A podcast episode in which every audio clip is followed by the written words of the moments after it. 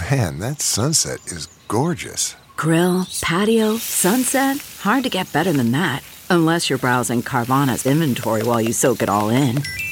Oh, burger time. So sit back, get comfortable. Carvana's got thousands of cars under $20,000 just waiting for you. I could stay here forever. Carvana, where car buying meets comfort, meets convenience. Download the app or visit Carvana.com today. Good morning. I'm Margie Ellisor, Fox 2 with your St. Louis news, driven by Bomarito Automotive Group.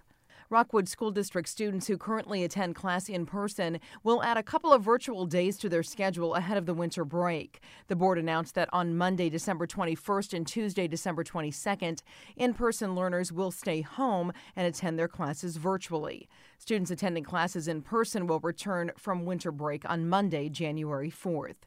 Starting Monday, all students in the Normandy Schools Collaborative will attend classes online.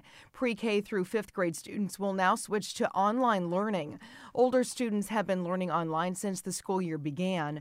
Officials will decide later on how to proceed when the second semester starts in January.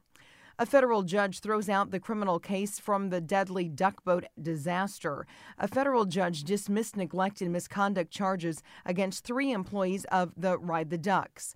The boat sank at Table Rock Lake near Branson during a thunderstorm in July of 2018. 17 people died. The judge says the federal government doesn't have jurisdiction over Table Rock Lake. Federal prosecutors could appeal the dismissal. From the Fox 2 Weather Department, Mostly to partly cloudy skies blanket much of the region early this morning. Skies will become more sunny as we go through the day. Temps will be in the 30s this morning and warm to near 50 this afternoon. Tonight, clear and chilly with a low near 30. The weekend looks nice for early December, a mix of clouds and sun, with temps mainly in the 40s. Look for a warming trend to ramp up the early part of next week.